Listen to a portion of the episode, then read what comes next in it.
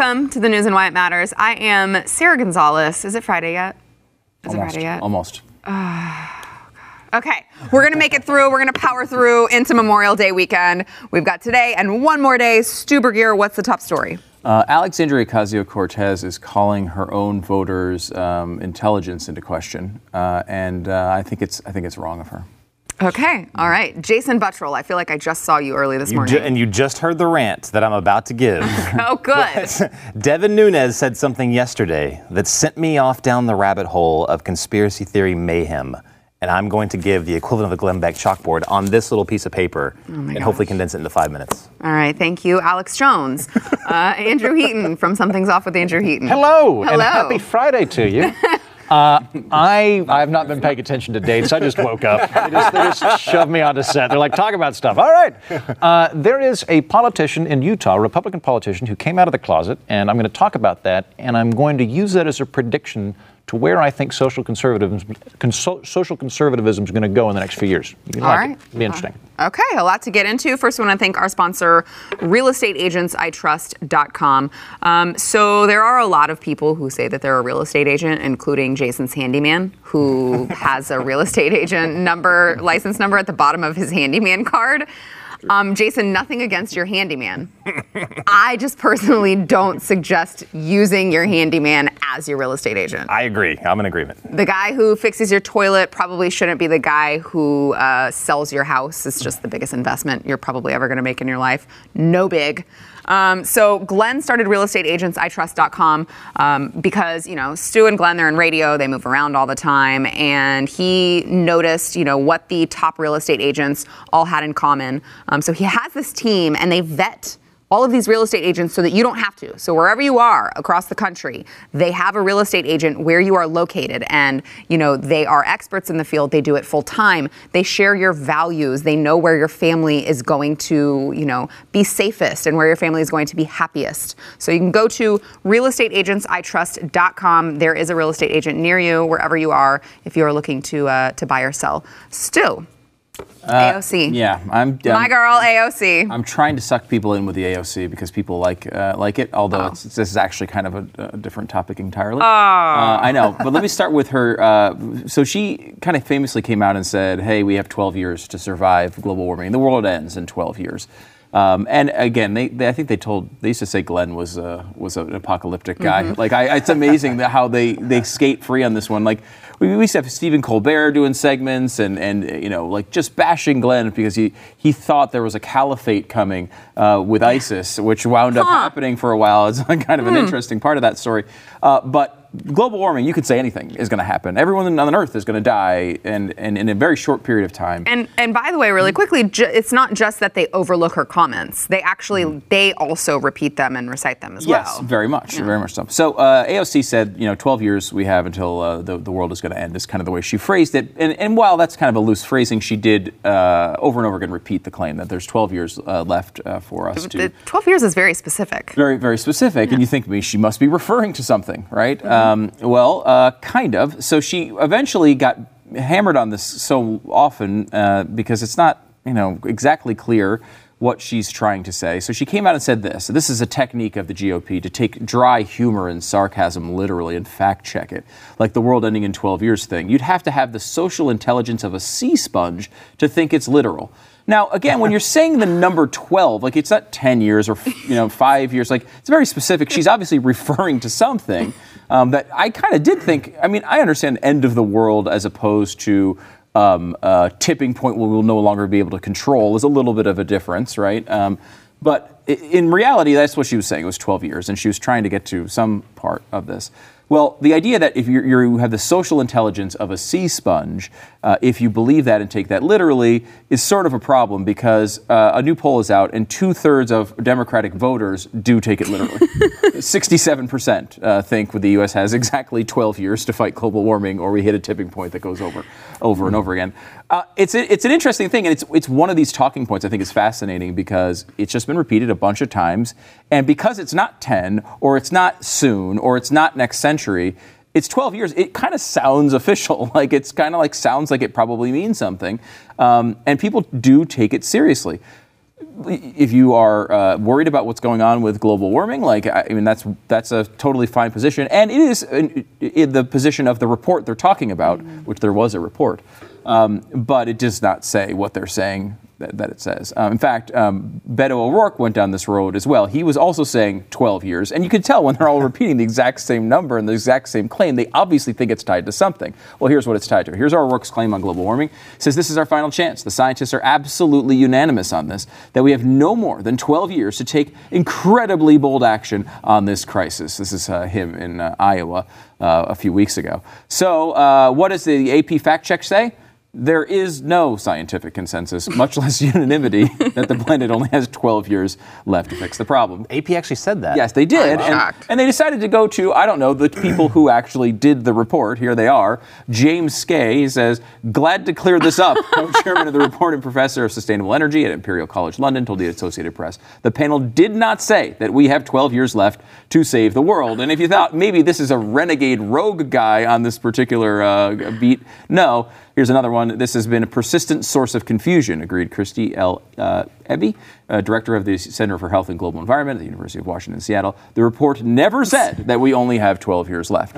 I think this is important because and this is not, unfortunately, just something you can say about the left. It, it does happen on both sides. People get a hold of these little bits of information, and we kind of treat them as true and never go back to skeptically look at the source or understand the context of it. I mean, to be fair, the context of that report is hey, global warming's an issue. Like they think it is going to be a problem. Um, and so that is an okay thing for a left, you know, leftist politician or any politician to, to come out and talk about. But this constant escalation towards the uh, incredible panic that needs to occur because my opinion is so right and no one else should be listened to is a real problem in our discourse on both sides. Global warming to me is the clearest example of it because the it, you know racism is really bad. Like um, you know uh, uh, you know income inequality and, and, and pay pay equity and all of these things that we talk about are bad but like global warming is just so clear. It's the entire population of the globe being wiped out in one way or another like everyone's underwater. You know like it's it's so over the top with the rhetoric. And I think honestly people who actually you know are of a sane mind a sane mind on global warming would be much better served by just actually expressing what the reports say. Instead, they have to constantly turn up the volume of the uh, of these uh, warnings, and it's to a point where they've been many of them have been quoted. Like scientists on the record saying we have to turn up the, we have to make these bold claims, sweeping claims, and not show signs of uncertainty. Because if we show signs of uncertainty, then people won't listen to us. I think it's the opposite. and changing cha- and changing the rhetoric is kind of funny on how they they turn up the, the temperature on it or keep people focused on it. And it's it's interesting. There was a, there was another story that came out. I think it was either today or yesterday about how who was it? It was um, oh, it was NPR had changed their uh, their wordage on on the on abortion to make it to where it com- didn't sound as eh, just absolutely Like insane. an, anti-pro-life. Right. You couldn't say you couldn't say unborn baby. You had to say fetus. You know, think, think, things like that. It was absolutely ridiculous. But the climate agenda has done the exact same thing. Um, back when this was first going on, you know, of course, it was global warming. Everyone talked about global warming. Or I'm sorry, it was it was it global cooling or something? Or no, It was cooling in the 70s, but it was so yeah. Then it changed to global warming, but they were like, "Hey, wait a minute." So in our theory, it first has to get cold, then it's going to get hot. So then they were like, "Well, crap! It's not going to get." Co-. They're like, "It's not getting colder." Um, so let's change everything to just climate change because yeah, eventually it will get warmer, but it's not going to get cold for a while, and people are going to start noticing, "Wow, there's not an ice age going on." So you know what, what's the what's the deal? I mean, it is absolutely insane. So they're always always changing the language just to redirect and make it seem like it's a more of an imminent threat. Well, and Stu, you know, um, you talked about the scientists who we've heard say, "Well, we have to make these bold accusations or these bold claims, or else mm-hmm. you know people won't take us seriously." AOC, she's dumb, but but I th- I mean she's doing this clearly to manipulate it as well. I think. Do you? That's a good question. I mean, I, I, I don't. I'm not asking. How hey, can you get in her laughing. mind? I- 'cause well, I- Jason's laughing, but I'm not asking. I mean, you don't have to comment on whether or not you find her dumb, mm-hmm. I- just I- whether or not you think she did it on purpose. I think she's very smart about moving the Overton window in a lot of things because if we don't talk like this might be what she's doing with global warming. If you if you look at economics, she'll say you know we need to have a top marginal tax rate of like 400 percent. Where like we dig up your grandma or something. Like your grandma's done. We take your grandma's pearls out of the grave, right? And so it's like that's crazy. All right, 50 percent top marginal tax rate, Right, right? right. So like that's happening. So I, I think I think she's very clever about that. She's very good at social media in that regard. Uh, regarding the environmentalism, I would prefer she. Quiet a little bit. I'm I'm more in the panic-stricken camp. Yes. I'm and and like, and I've been for a while now going, guys, listen, global warming's happening. There's a scientific consensus. We need to come up with a solution. It's not a plot to take over the economy. And then she's like, this is a great way to take over the economy. Don't do that. That's throwing stuff off. Yeah. you, yeah, you never answered my question. So it was. Uh, I, she's, Do you I think she's said dumb. intentionally Um, right? But do you think she's intentionally putting out the 12 years just to do just like those scientists I, are doing? I mean, I don't. Knowing that it's false. Yeah, I don't. I, I think in this particular case, and I agree with your uh, analysis generally uh, of, of the sort of new sort of socialist uh, um, group of people that have come into Congress lately, and I, I think they do that uh, often. This one, I think, honestly, she's just. Dumb. Uh, I was going to say unfamiliar. Uh, and I think like it is a it's a talking point that goes around blogs. Like if you kind of go like I think it, the the fair way to view Ilhan Omar and Alexandria Ocasio Cortez, it's very dumb. tempting to say the dumb thing, and I, I, I'm kind of like a lot of times that's where I end up. Honestly, like I'm just like the, she's never even thought of these issues. I mean, Ilhan Omar said the Iran Contra affair in a speech. like I mean, they, she's never even heard this term before. Cortra's a great country. It's a great country. uh, I think, though, m- fair, more fairly is like you've got basically a Think Progress editor who's coming out of college and knows the generalized arguments of the left. You've got some person who's she just got hired uh, right out of college. She's you know she's at the very base level writing for a blog and doing aggregation and putting in the left wing viewpoints. She has general social uh, media level knowledge of these topics, but she has no real understanding of these arguments or where they're going. And that's why I think a lot of people look at her all the time and is like, where did she come from? You know, there's been these pieces where you're like, hey, she kind of got recruited out of nowhere, and who is she? Just doesn't seem to know anything about these topics. I, I could be some of that. I mean, I know some of those groups were involved in recruiting her, but like when you get to the bottom end, she just, she just doesn't seem to have any depth, right? Like it's like she is is able to quote the last thing she saw tweeted about global warming, which was probably 12 years until we die.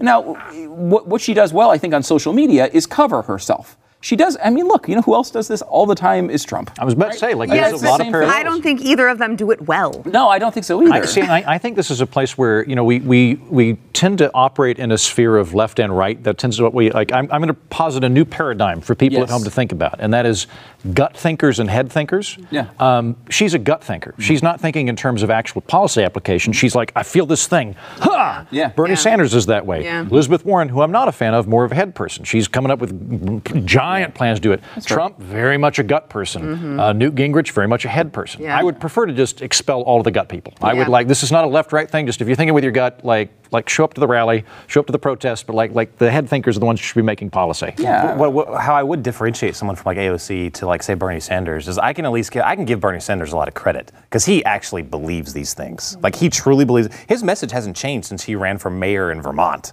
You know, like whatever city. Still he was at. pro-Soviet. It's yeah, very Yes. close. Yeah, he's re- yeah. the it's- country's not even there. He's still supportive.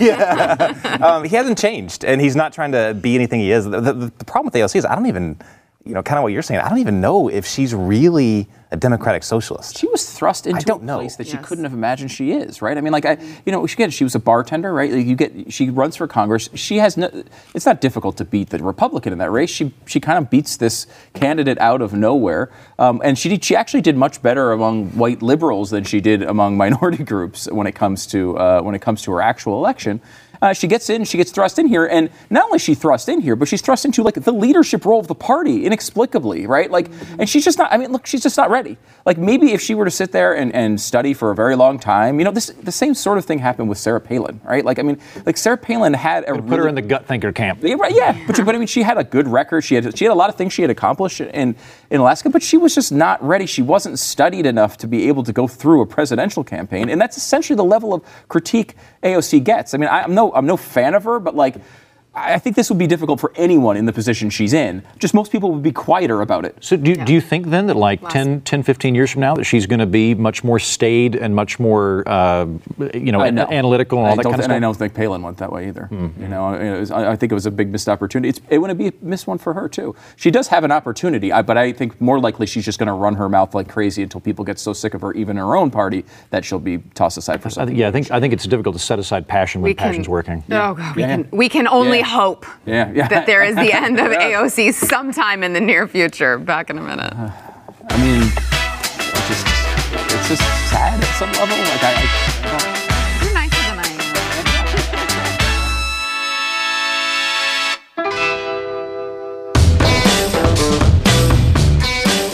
am. Before we get to Jason's rant, I want to thank our sponsor, FreedomWorks. Uh, they are doing really, really good work right now um, when it comes to what's going on in the, the medical industry, the pharmaceutical industry. So, you know, diabetes, Alzheimer's, cancer. There are really horrific illnesses out there um, that are affecting a lot of Americans.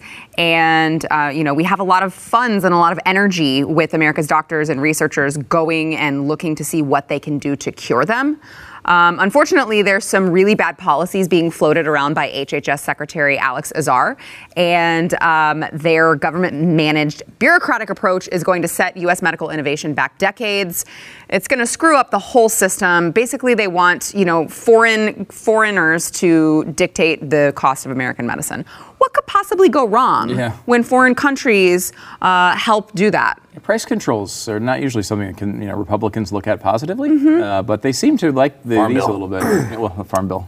Oh God! So don't even get it started now. Here we go. Uh, but it's really, I mean, if you like socialism, cool. You'd probably like this policy. Uh, if you don't, which I hope is all of you, FreedomWorks needs your help. Go to uh, freedomworks.org/news so you can tell Azar and Congress to fix patients, not prices, before Americans suffer from shortages and wait times. Uh, you can go to freedomworks.org/news uh, to help out with that. We need all of you guys to do that. All right, Jason, rant incoming. It's happening now. So uh, this is a ton of information, and some of this is not even going to make any sense because, like, I. Oh, good. So, you really know how to tease the audience. Intros to the segment. That's my favorite part of the show. yes. Well, So I'm going to go First all, off for a long a time, drink. and you're not going to know what I'm talking I about at love the end of it. And then he started it with "It's happening," like he's telling us the beginning of the story is happening. Then the things he's going to say that don't make any sense. Well, th- let me let me explain that. So it's it's just so complicated because there's so many people involved. There's so many things that will, are so out there. You're like, what is that true? And it's all true. It's absolutely nuts. Um, I'm gonna have to give a, most of this over. To. Oh my gosh, Glenn. just get to I'm it. feeling a Glenn Hurry Chalkboard up. coming onto this. Hurry this is the only way it's gonna up. be I want a bit more prologue. Yeah, I, I, Oh. I, can. I need to be ushered into this My by the show, no. Um, so Devin Nunes said something yesterday. Uh, he said that um, the FBI and the CIA was hiding something on Joseph Mifsud, and that he expected something to come out on that sometime in the near future. Now, what the heck does he mean, and who the heck is Joseph Mifsud? Do you guys remember who Joseph Mifsud was? I don't. No.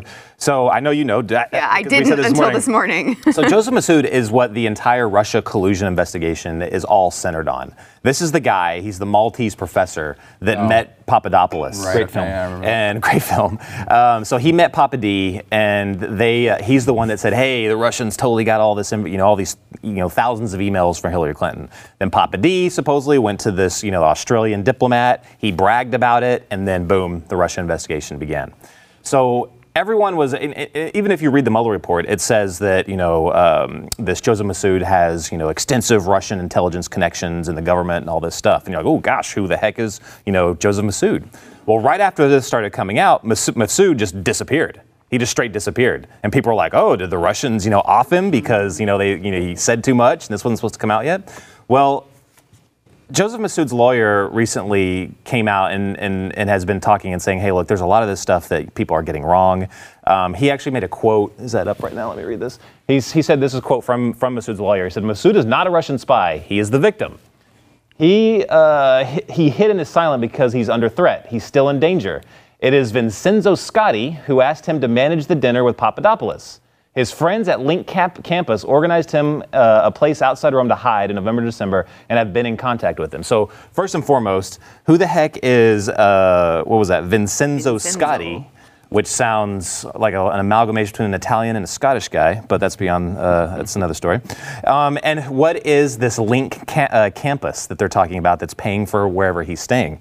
Well, Vincenzo Scotti is very, very interesting. This is when I said it starts getting kind of confusing and you need, you totally need Glenn to explain something like this. But um, Vincenzo Scotti is he's a former Italian minister of the Interior. He was also uh, the former Italian minister of Foreign Affairs. Uh, he worked right along with the Italian intelligence apparatus. In fact, he was kind of ran out of the government because he was caught with the intel- intelligence chief embezzling money so they could do an off-the-record black ops program for their version of the CIA. Oh, good. So yeah, th- this this guy's a little bit out there, but he's heavily connected in Western intelligence. Well, Mifsud and Vincenzo Scotti were best buds. They got together and they made this. Uh, they made this uh, university, the Link Camp, uh, Campus University, and one of their master's programs is a master's of um, intelligence and security. Now, they pretty much every single intelligence agency in the world, if you're like part of NATO, they they have conferences. They go and hang out. They they they're, the uh, FBI, CIA, they send uh, their agents over there to learn and to also give. Uh, uh, speeches themselves at, at this university. It's a very, very weird place. In 2004, the CIA got together and partnered with Link Campus University to do a conference there where other um, intelligence professionals from MI6, places like that, or uh, organizations like that, showed up. The deputy director of the CIA was there personally. Um, there's more Western intelligence connections to Joseph Mifsud than there are Russian intelligence connections to Mifsud. In fact, I, I looked at them. The Russian connections to Mifsud are so mundane. They're absolutely mundane. The the meetings that um, that Papadopoulos said that he was working through with this guy to, to reach out to, to some of the Russians, they all, they were all stupid, and none of them worked. Like the one where uh, Mifsud said, "Yes, totally speak to this girl. She's Vladimir Putin's niece." No, she wasn't. He had no idea. A guy that had extensive Russian connections would know who Vladimir Putin's niece is, especially if he was setting her up. He'd be, it was pretty obvious that this guy was completely incompetent in terms of Russia. Um, there was another one where Mifsud supposedly was going to set him up with a Russian ambassador. Never happened. Again, he set him up with somebody else that said, "Hey, just why don't you go to the Russian embassy and ask them?" Basically, that that was the extent of the Russian connections. He, uh, the only people that he really wor- uh, reached out to were um, people in the academic field in Russia, and that was again kind of like a collaboration to try and spread their uh, get a branch of their university in Russia, which never happened, probably because they knew how infested it was with Western, Western intelligence people. Um, this this Link Campus University is one of- is, is, is like crazy, crazy shady. Um, Joseph Mifsud also has a, a, a, a, a We've got about a minute here. has a relationship. Almost done. Almost has a also has a relationship with the State Department. The State Department invited him over to the United States to speak at a conference. So I'll boil it all down to this. So either the CIA, the FBI, the State Department, high echelons within within the U.S. government, either they just didn't know that this guy was kind of like a Russian spy, or they were using him for something else. It's got to be either one. Either they were incompetent, and they all and they should answer to that, or they have to explain why the person they were working with was the one that dumped this information and said, "Hey, uh, the Russians who I've been talking to have all have all this information. Just so you know, you know, just so you might want to use it." So we should redo the Russian investigation. Yes, oh, Mueller too. The sequel. Mueller too. Yeah, yeah. It's what I'm saying is Spygate might actually be a thing. I mean, I thought this was just completely tinfoil stuff, but I'm telling you, th- th- there's something very, very shady going on with this guy. And if you go and look at Papadopoulos' Twitter, I know we talked about this this morning. He is saying some really interesting things that kind of give credibility to what you're saying, Jason. And he is like, release the FISA warrant. Let everyone see what is in there because they were doing all of these shady things. And I want the American public to know. I mean, that would go into exactly what you're saying. My opinion on Papadopoulos is he's a braggadocious, like trying to make himself bigger than he is. They identified him as that, and they just started feeding him information they knew would, would filter back. Yeah. Pretty simple. Yeah. All right, back in a minute. Thank you once again, Alex Jones.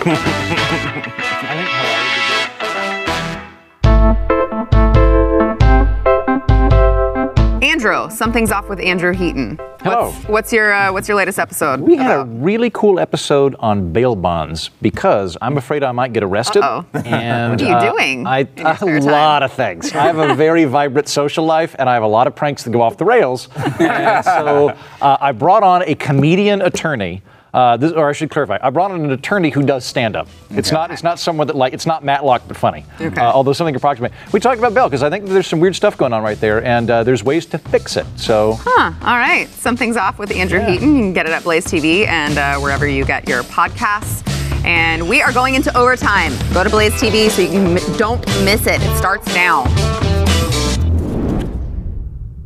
Up next, enjoy bonus overtime content from the news and why it matters. Available exclusively for podcast listeners and Blaze TV subscribers. Not a subscriber? Start your free trial at blazetv.com.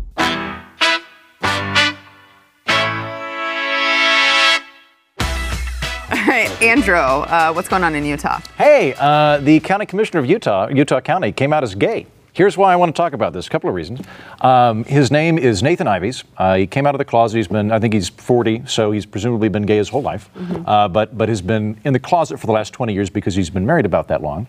Uh, Oh, Huh? Yeah. Okay. Came out, uh, and I, I, I think they're still friends and all that. I don't know what's happening. But the two things that I, I thought were interesting about this is one, he's, he's a Republican, and he's staying a Republican, which I think is a really good development.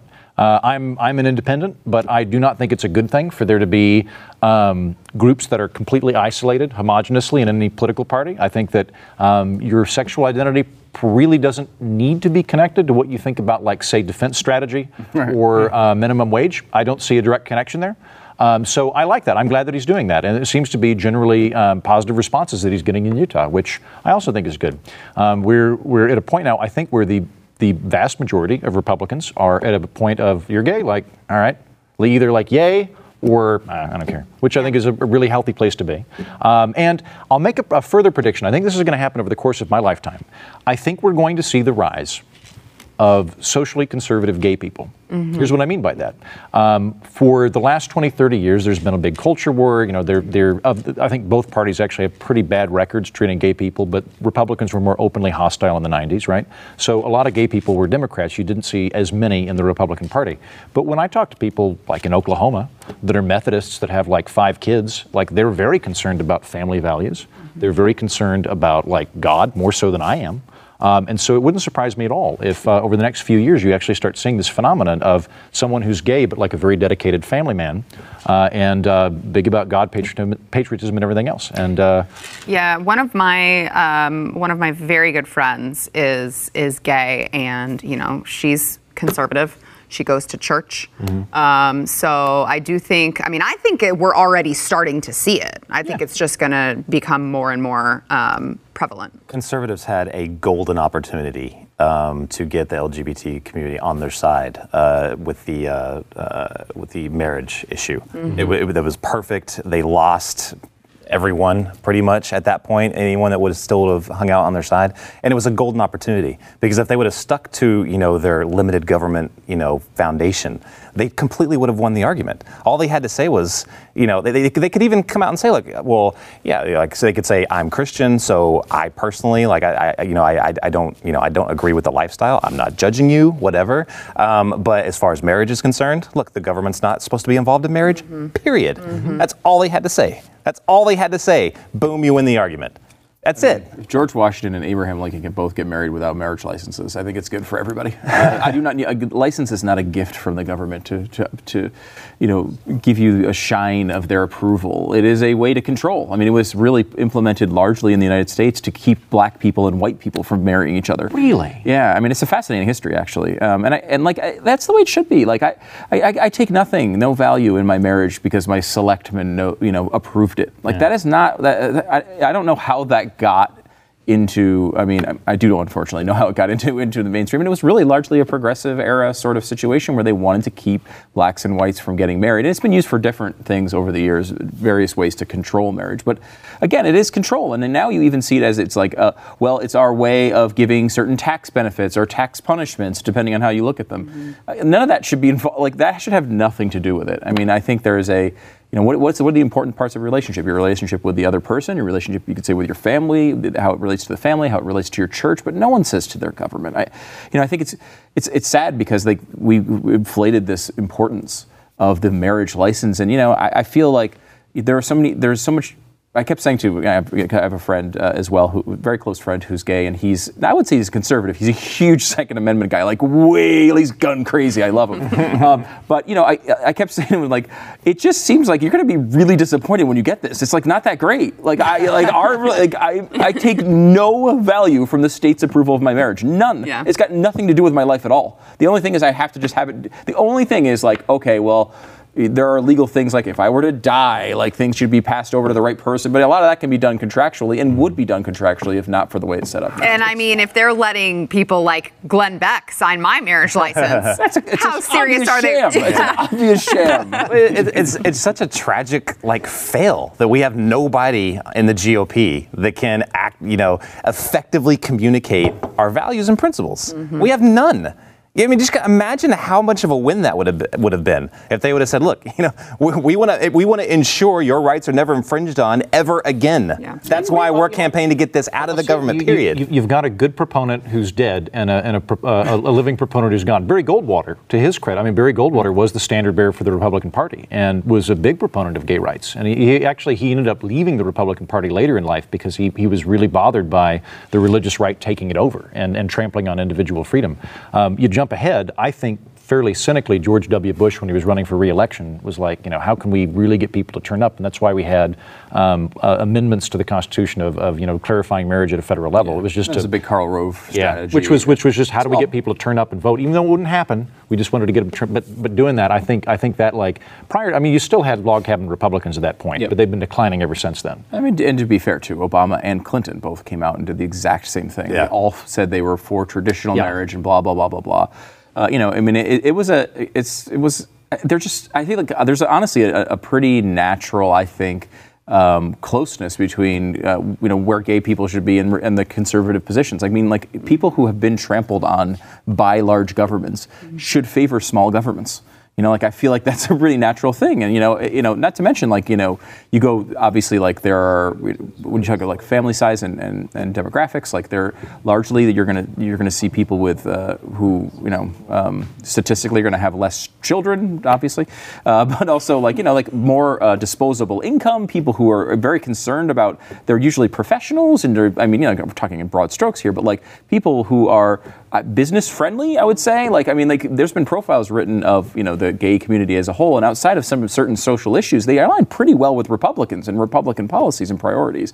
Um, so it is, I think, a missed opportunity uh, there, and I, you know, uh, politically, um, but just it also just whether it's missed po- uh, opportunity or not. Politically- just do the right thing when you think it's the right thing. Don't uh, the cynic the cynical nature of politics is winds up always putting you in these wrong positions. That probably it felt great in 2004 when you had more people come to the polls and you squeak out an election. However, you know, multiple years later, I mean, it, you know, it doesn't. You probably didn't do the right thing, and also, you probably have cost yourself in the long run. and not just politically. I mean, it's a huge political loss, mm-hmm. but also a, an actual chance to scale back the size of the government, and they mm-hmm. blew it. Mm-hmm. And they never. Yeah, that, if, if the GOP had said we just want it to be contracts, we don't even want we don't we don't want to be in, in the bedroom at all, that would have been a huge like that would huge, Yeah. right? And it, w- it would have completely that would have completely changed how they view the right at that Yeah, point. it- it would either be the, the, the government like well even then the, the, the Democratic Party as a whole was not pro-gay at that time as you point out uh, Obama and uh, Obama came late to the game Hillary Clinton came late to the game but the perception was you'd have the, the pro-gay party and the mind your own business party which would be a very different dynamic than, Yeah. than right now where the perception is the pro-gay and the anti-gay we're formerly anti-gay yeah. Uh, all right, yesterday's poll. Did you watch Robert Francis's town hall on CNN last night? 99% yes. Oh no. Shockingly, no. 68% said no. But then you also have to add in third, the 31% who said who. oh, I, well, that's an unfair. who's the one percent is that Mitch hey Mitch It's an unfair poll though because uh, who would know what Beto is? His name is Robert Francis. I know. So how would you even know? It's very confusing. it's very confusing. Uh, and then today's poll who are the real leaders of the Democratic Party, Pelosi and Schumer or AOC, Omar, and uh, Tlaib? Hmm. I mean, Pelosi is the leader on paper. Yeah, and and the, the energy is definitely Don't- on the other side of that, Yeah. but I still think Pelosi is in control Yeah. at Yeah. the moment. don't, don't confuse noise with power yeah, Right. right. Right. All right. We're all in agreement here. Let us know what you think at the Blaze's Twitter. That is at the Blaze. We'll see you tomorrow.